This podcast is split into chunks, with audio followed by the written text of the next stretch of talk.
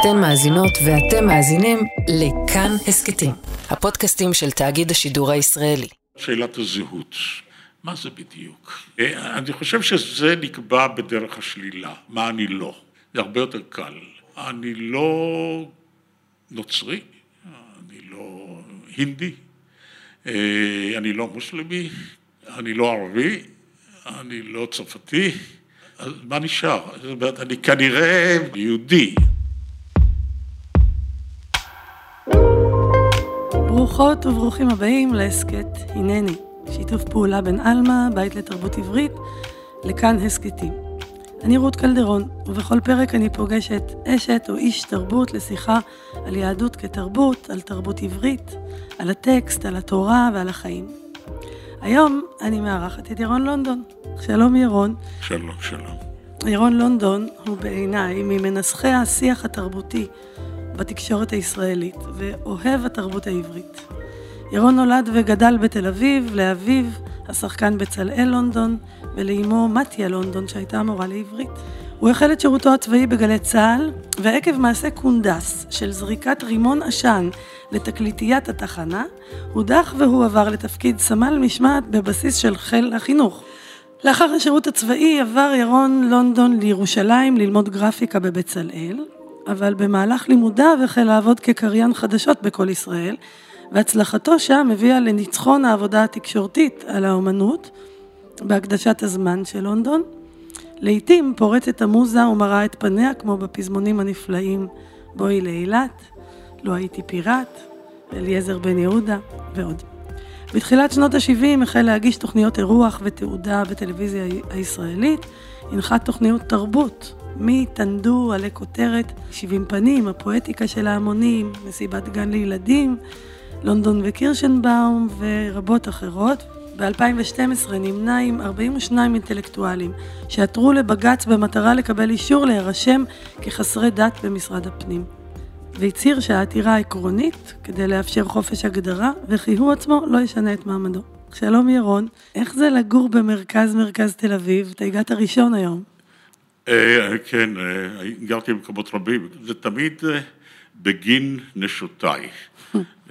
אשתי נירה, שנפטרה לפני כעשור, בית הוריה היה באפקה, וכאשר היא נפטרה ופגשתי את מיכל, חברתי לחיים, עקרתי לדירתה שהיא רכשה לפני עשרים שנה כאשר מרכז תל אביב, הצ'ופשיק של הקומקום, עוד היה אזור בר, אזור פרוע, מתנוון, ואפשר היה לרכוש פה דירה. זה כיף להיות באמצע של הדברים. מאוד, אבל תל אביב קצת משנה את פניה, במהירות עצומה. אז אותו נועם שהיה במרכז העיר עם החנויות המכולת הקטנות, בעלי המלאכה שעוד היו כאן, כל זה נעלם ואיננו. כדרכו של הפודקאסט שלנו, כדי להיכנס לשיחה על התרבות העברית, אנחנו מבקשים מכל אורח לבחור טקסט, שניפגש, נכיר, כמו שנהוג בעלמא, בלימוד קצר. ואני מבקשת ממך לקרוא את הטקסט שבחרת. הבחירה היא די לא, לא מפתיעה, זה אחד הטקסטים הנפלאים ביותר בקאנון של הספרות המסורתית, זה הפרק הראשון בקהלת. דברי קהלת בן דוד, מלך בירושלים. הבל הבלים, אמר קהלת, הבל הבלים, הכל הבל. מה יתרון לאדם בכל עמלו שיעמול תחת השמש? דור הולך ודור בא, והארץ לעולם עומדת. וזרח השמש, ובא השמש, ואל מקומו שואף זורח הוא שם, הולך אל דרום, וסובב אל צפון, סובב, סובב, הולך הרוח, ועל סביבותיו שב הרוח. כל הנחלים הולכים אל הים, והים איננו מלא. אל מקום שהנחלים הולכים, שם הם שבים ללכת. כל הדברים יגעים, לא יוכל איש לדבר, לא תשבע עין לראות, ולא תמלא אוזן בשמוע. מה שהיה הוא שיהיה, ומה שנעשה הוא שיעשה, ואין כל חדש תחת השמש. יש דבר שיאמר, ראה זה חדש הוא כבר. כבר היה לעולמים אשר היה מלפנינו. אין זיכרון לראשונים, וגם לאחרונים שיהיו, לא יהיה להם זיכרון עם שיהיו לאחרונה. וואו, תודה רבה. קהלת בן דוד מלך בירושלים, מאוד אה, תמיד ריתק אותי, האמת מאז שאבא שלי הזדקן, הדמות של מלך שיצא לפנסיה, מלך זקן, מלך אחרי אה, הקריירה שלו. אני זוכרת שפעם יצאתי עם אבא שלי למכון וולקני, איפה שהוא ניהל את המחלקה ליישום תבואה, והוא אמר לי לחכות רגע באוטו, והלך וחזר ואמר לי, הורידו את השם שלי מהדלת. כן. אני זוכרת את הרגע הזה של מי שמלך ונסע והיה ובנה את הסמים, ופתאום יש איזו תקופה שביולוגית אתה כבר כן. חווה אותה, אם כי אתה ממשיך בעשייה, ושתהיה לי בריא ושלם עוד הרבה שנים. המשפט הזה מופיע פעמיים, הזהות, כן. פעם אחת הייתי, ופעם כן. אחת מלך בירושלים. כלומר, הוא לא מגלה לנו מיד את היותו גמלאי. אני קורלת, הייתי מלך על ירושלים. הייתי מלך בירושלים, כן, הייתי. בירושלים. אחר כך מופיע מלך בירושלים. אז כן. ראשית כל ברור שהקורא יודע שלא היה מלך כזה. ושקורא הטקסט הזה 400 או 500 שנה אחרי שלמה המלך. הוא מכיר את ספרי מלכים, הוא יודע מהם שושלות מלכי יהודה וישראל, ולא מוצא קהלת. ויודע שלא מופיע שם מלך ששמו קהלת, לא, אז הוא יודע שזו בדיה. והוא מבין מיד שהכוונה היא לכך שהיה לי כל שאדם מבקש במובן החומרי. שידה ושידות.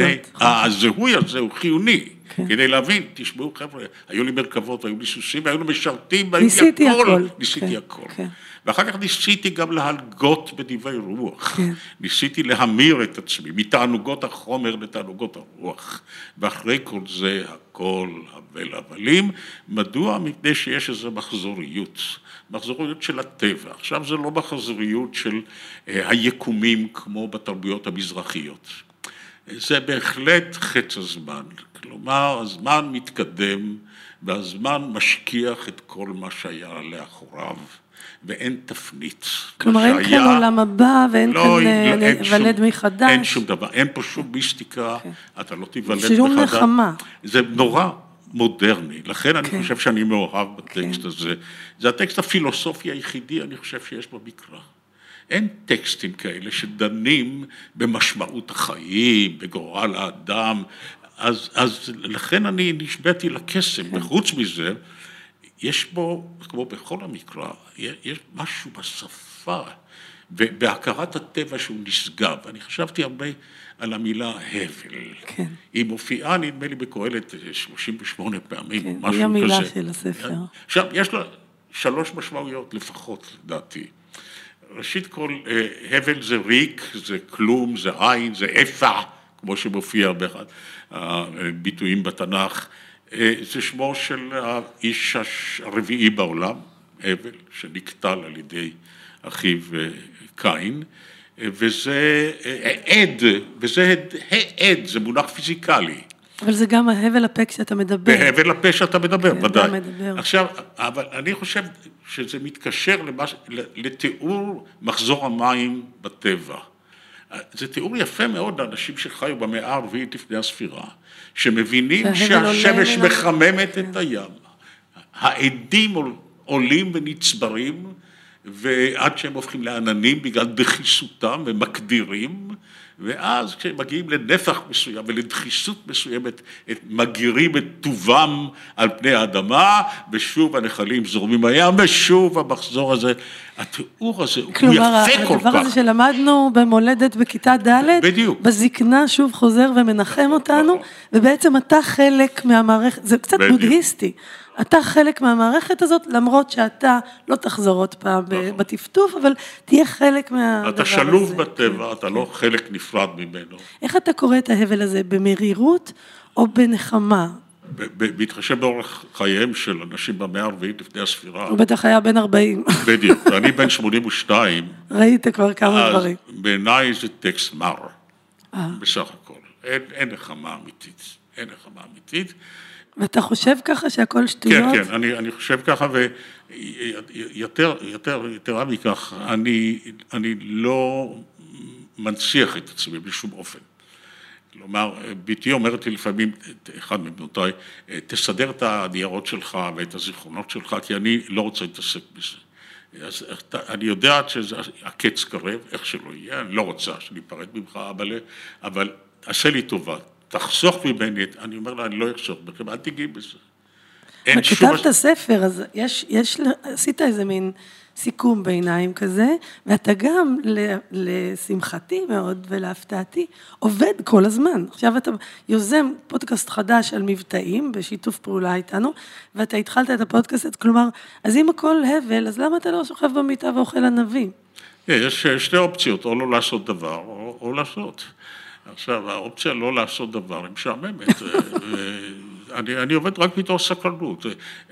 בדרך כלל מה שמצית אותי היא איזושהי שאלה. והשאלה היא, למה בעצם? והשאלה הזאת היא גם זו שהמרידה אותי. למה בעצם יש חוק כזה? למה בעצם יש כלל כזה? ולמה בעצם אה, הפיזיקה פועלת כך ולא אחרת, ולמה אנחנו מדברים כך ולא אחרת, ולמה אנחנו מתנהגים כך, למה בעצם? המתנה של הסקרנות. והבירורים האלה לפעמים גם עולים לי במחיר, מפני שאנשים לא אוהבים לשמוע שאלות כאלה. למה בעצם? התשובה היא כי ככה. כן. אז אני, יש לי נטייה לא לקבל את הכי ככה. אז באיזשהו אופן יש לך את הסקרנות של הילד, אבל הכוח והמעמד של הזקן. אז אתה יכול לברר, למה? אז אני רוצה לשאול אותך על התרבות העברית. כן. שבאמת אתה מנאמניה, ואנחנו בית לתרבות עברית, אבל זה לא נראה שהיא מולכת כרגע ב... בארץ, אם כי במצב רוח אחר אני מרגישה שאנחנו בזמן של פריחה גדולה ויצירה גדולה. איך אתה אבל תופס את התרבות העברית? תראי, אה, אני מוכרח ללכת לבית הוריי. כן. אה, הם שונים זה מאוד זה מזה. אמי היא ליטאית, וסבי היה רב. אבל רב מטעם, לא רב פוסק. את יודעת מה זה רב מטעם? לא. רב מטעם זה רב מטעם אה, המלכות. אה. הוא היה רושם נישואים, ו... מטעם מלכות הצאר, אבל הוא בוגר ישיבת סלובודקה. הוא בא מלטביה לליטא כדי ללמוד בסלובודקה, שזו כן, הגדולה כן. של קובנה. והוא עסק אה, קצת ברבנות, אבל בעיקר במסחר. כמו הרבה, היה משית עצים בנהר, כן. אה, חוכר, זה הסיפור הזה. עכשיו, הוא היה כנראה חובב ציון.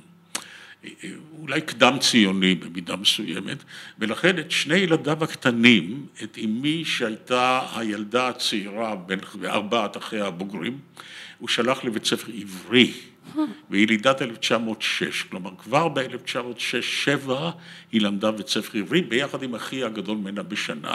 זה קבע את גורל חייהם. היא ידעה עברית בקום? היא ידעה עברית נפלאה בליטא, ב-1910 היא כבר ידעה עברית. אחיה אותו דבר, למד גם כן, אבל היא הייתה ילדה מוכשרת מאוד. אז בדיוק ליטא אחרי מלחמת העולם הראשונה מקבלת עצמאות.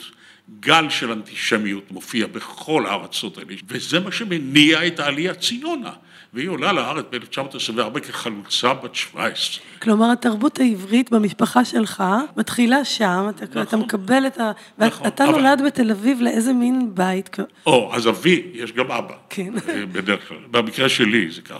אה, הוא מבוגר ממנה בשבע שנים, הוא יליד 1900 בדיוק. עכשיו הוא, הוא נולד במקום אחר, בעיירה פרילוקי באוקראינה. כנראה שאבי גדל וגם התחנך בבית מאוד רוסי, בחרקוב. הוא היה ילד כנראה שובב, רצה להיות אה, לוליין וקרקס, וכנראה שלחו אותו ללמוד באיזה בית של יהודי, שם הוא גמר את בית הספר התיכון שלו, הוא היה מאוד רוסי. בתרבותו, אבל יהודי, אבל יידיש הייתה בכל זאת הלשון בבית. עכשיו, הוא לא רצה להגיע ציונה בכלל. אבל הייתה לו אחות צעירה שנתיים שלוש, הייתה ציונית, ונישאה לפעיל ציוני, ששמו אפרים תבורי, פופיק, שהיה אחר כך חבר כנסת. והוא נסע לאמריקה להיות שחקן בגוליווד, אבל הוא נתקע בקובה. ובעל כורחו, אחרי שנתיים שלוש, הוא הגיע הנה. מדהים. ומיד הוא אימץ את העברית, הוא לא ידע עברית, את התפקידים הראשונים שלו בתיאטרון, הוא כתב באותיות קיריליות. במבטא רוסי כזה? במבטא ראשי, בוודאי, במבטא ראשי לגמרי, אבל הוא ידע עברית מצוין בסופו של אחרי שנים ספורות. עכשיו, בבית הוא רצה לדבר יידיש, הוא רצה ממלוש, והוא דיבר עם דודי שגר איתנו באותה דירה. אבל אמי לא הרשתה לדבר יידיש. חיילת בצבא התרבות. רוסית כן, רוסית כן, כשהילד לא יבין, מדברים רוסית. לא יידיש, לא יידיש, יידיש זה, זה שפה ארורה, זה שפת הגולה. זה שפת בית אביה שהיא שנאה כנראה, זה שפת, בשום אופן לא יידיש. אז את יכולה להבין שאצלנו העברית לא הייתה אמצעי להתקשרות, אלא פולחן. כן. כן? ואני פעם ציטטתי את אמי, מספרת על סבלותיה כאישה עובדת. היא אומרת, קרצפתי את הרצפות באצבעות סמוקות וצוות. שירה. אתה, אתה, שומע, לא, אתה שומע את זה, אתה ראשית כל נתקף ברגשי אשמה איומים, כי אם היית אומרת, עשיתי ספונג'ה וכאבו לי אצבעות, אוקיי, אבל אם אומרים לך, מרקתי או קרצפתי, אתה אומר, אלוהים אדירים, ואני לא עזרתי לה. ואתה, אתה הבכור במשפחה?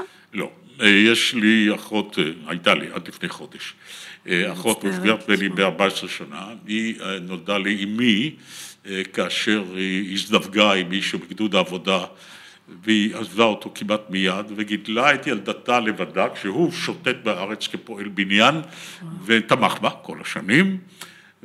ואני גדלתי עם אחותי בסך הכל שנתיים בביתנו, שהיה מאוכלס בחדר אחד הושכר לדיירים, כי לא היה כסף בבית, בחדר שני גר אבי ודודי, חדר שלישי אני ואמי, בפרוזדור גרה אחותי וכולי. זה התיאור של הפריבילגים של תל אביב. וזה הפריבילגיה, תשמעי, הייתה לנו דירה משלנו, אז למה גדלתם רק שנתיים ביחד?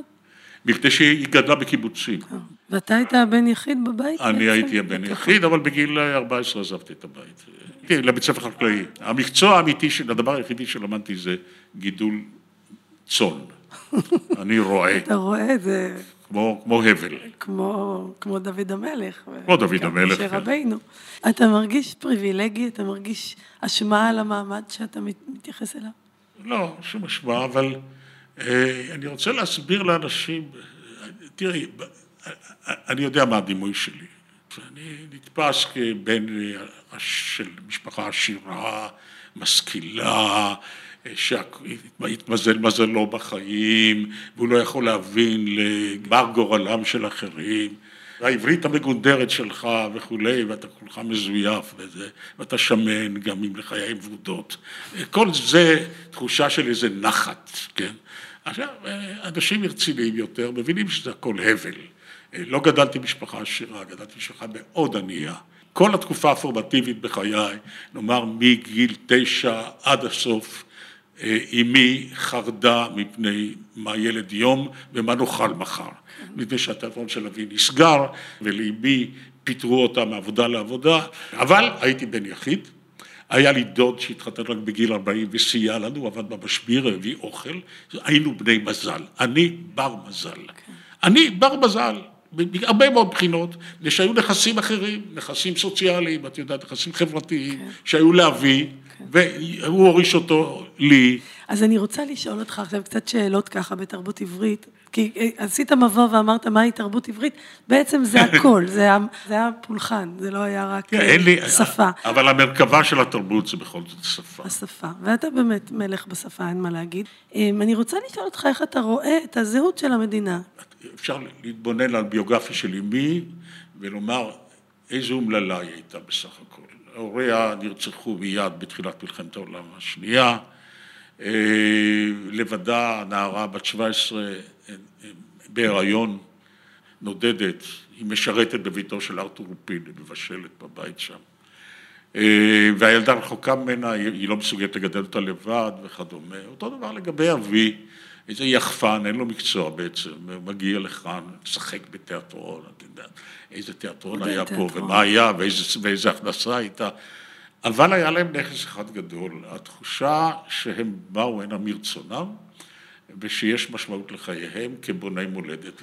וגם כן. בונים את עצמם מחדש. שאבי, שהוא ממייסדי התיאטרון העברי. Hmm.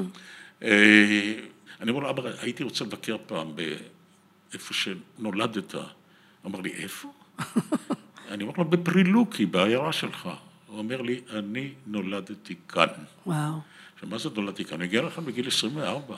הוא לא נולד כאן, אבל אה, לגביו הוא נולד כאן, מפני. שכאן הוא היה שותף בכינונה של התרבות העברית. ועימי אותו דבר. מעניין, אני קוראת עכשיו מכתבים בין אבי לאמי בשנות החמישים, ואבא שלי עושה השתלמות ביישום תבואה בקנזס בארצות הברית, והיא שואלת אותו, אולי, אולי נעבור, מה אתה מרגיש על אמריקה? וזה מעניין מה שאתה אומר, כי הם באמת היו מהגרים, הורינו וסבינו, אבל בזכות האידיאולוגיה הם לא הרגישו עלובים כמהגרים, אלא בוראים את עצמם מחדש באיזשהו אופן. איזה ארץ אתה רוצה? איזה מדינה יהודית אתה רוצה? אתה בהפרד, בהפרדת דת מי אמר לך שאני רוצה מדינה יהודית? אני שואלת. אני רוצה מדינת כל אזרחיה. באמת? אבל נגיד, אם, אם, נפ, אתה, אם נפריד אני דת מקווה ממדינה... שרובם יהיו דוברי עברית ויחזיקו בתרבות אתה- העברית, אבל אני בעד ביטול הדרגתי של חוק השבות למשל, אני חושב שחוק השבות הוא, הוא חוק נלעג, הוא הופך לחוק, מישהי אמר לי אתמול, בחורה שעוסקת באסטרטגיה באוקראינה, ממוצא אוקראיני, אמרה לי ששלושת רבעי הבאים לכאן עכשיו מאוקראינה אינם יהודים. אינם יהודים על פי ההלכה, כן. וגם לא לפי תודעתם, הם יהודים מכורח התותחים הרוסיים, הם הפכו ליהודים, אז למה הם כן ו- וטיבי לא? כן. אז אני רוצה לשאול, אם למשל נפריד דת ממדינה והמדינה תהיה מדינת כל אזרחיה, אז איך לא, אם לא נחיה בלוח העברי, ועברית לא תהיה השפה הראשונה, ובית הספר לא ילמד בחובה את מעט התנ"ך והספרות שהוא מלמד, אז, אז איזה מין נכדים יהיו לנו? תראה, אני, הסוגיות האלה הרי מעסיקות לא רק אותנו. אז הנטייה הזאת לשמר את תרבותך כמובן קיימת.